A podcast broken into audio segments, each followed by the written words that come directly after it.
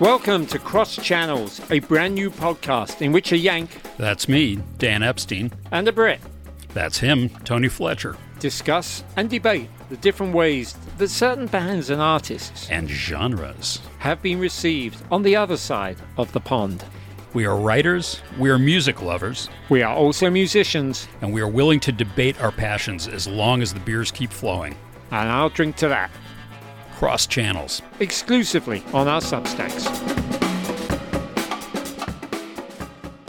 Hey, everybody, welcome back. Dan, Hey, Tony, nice to see you. Happy Very- New Year. very, very nice to see you as well. Happy New Year to you. It's the start of 2024, and I am going to ask how your holidays went, Dan. Well, my holidays, uh, they, they weren't, they were not bad considering uh, I was taken rather ill. But uh, um, uh, today is the first day I'm actually feeling like uh, myself again. Uh, COVID and whatever the hell else I seem to uh, uh, get from Santa uh, is is behind me. yeah, that wasn't a very nice gift, was it? He's not a very nice man, really. Um, do we need to introduce ourselves to our public, or do we figure they know who we are? I think we should introduce ourselves again, or at least introduce this podcast again. Let's do it. What do we have here? This is Crossed Channels, and this is uh, this is a podcast wherein a Yank, that's me, And the Brit, that's me. uh, discuss uh, important music from either side of the pond and our respective um, connections with it. Yeah, absolutely. Now, the fact is, we live relatively close to each other. We're recording this in my front room in Kingston, New York. I love being able to do a podcast in person. It happens so rarely these days. Yeah, no, Yeah. it, ge- gets me out of the house, gets me to funky Kingston. So. Yeah, it's got you up and running for the new year. Um, you know, I, I have lived in the States a long, long time, but you did spend some years in the UK in your youth. And people reacted really, really well to our initial podcast about the Jams Setting Sons and the very bizarre flipped um, flipped script, as we called it. So this time round uh, for episode number two, and yes, it is kind of uh, we we have made the decision. This show is for our uh, paid subscribers on Substack because we are very, very, very grateful to you.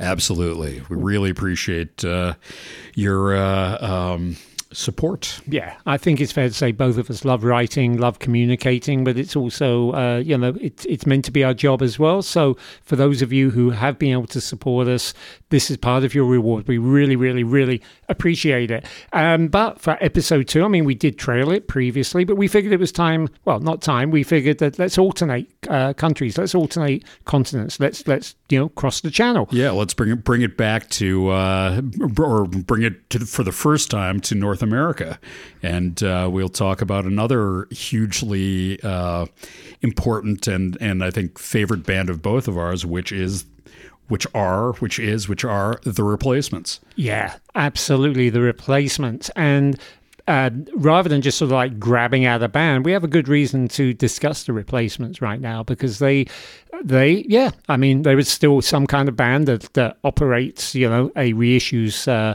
uh, packages, etc. You know, there was some kind of organization there, and the album Tim received the big, I guess, four-time CD, and I do believe there's a box set uh, out there. Not that either of us actually managed to get our hands on a copy of the actual. Yeah, we didn't rate, so uh, We didn't rate, you know, the days when um, I've got a shelf here that still is full of box sets. Once upon a time, everything that ever came out on Rhino seemed to land at my doorstep. But the uh, the flip side of that one was that you got the calls from the publicists being like, "When are you going to write about it?" right, Yeah. and uh, and this this is something that I've actually already written about uh, for my Substack, Jagged Time Lapse, but I think um, it it it. uh, It certainly bears uh, bears further discussion. This Tim box set, which uh, you know many people have called like the best reissue of 2023. Uh, over and over and above the uh, the Who's Next nine CD package, which I wrote about on my Substack under the headline "Who's Exhausted." Yes, But- and, and that would be me. I I've, haven't been able to wade through much of that. and and, and I, I have, but I, I've got to say that was a lot of bonus. Um, there's only so many hours left in my life. Yeah, even as a dedicated Who fan.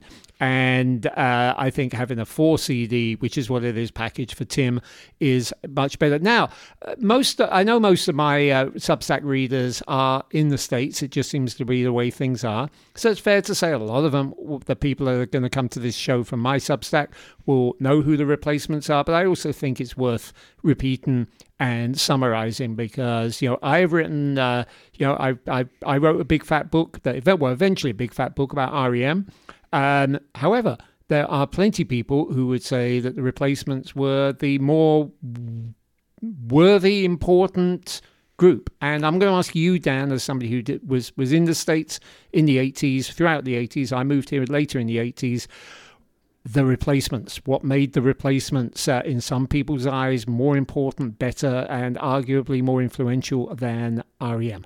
Well, I, I would, you know, I, am that is a whole other argument in, in and of itself. I would say REM probably were more important, but the replacements were, in, you know, in terms of influence, in terms of, you know, breaking, you know, th- this whole kind of college rock thing and taking it mainstream. I would say that was more the replacements doing.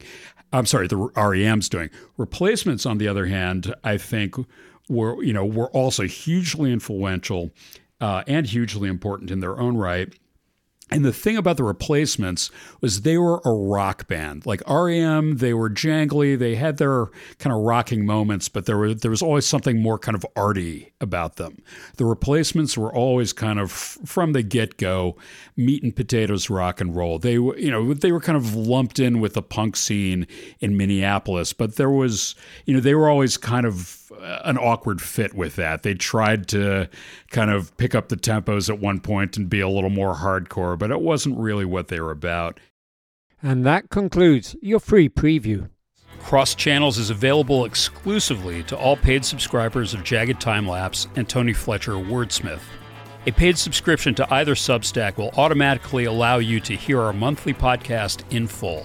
Crossed Channels. Exclusively on our Substacks.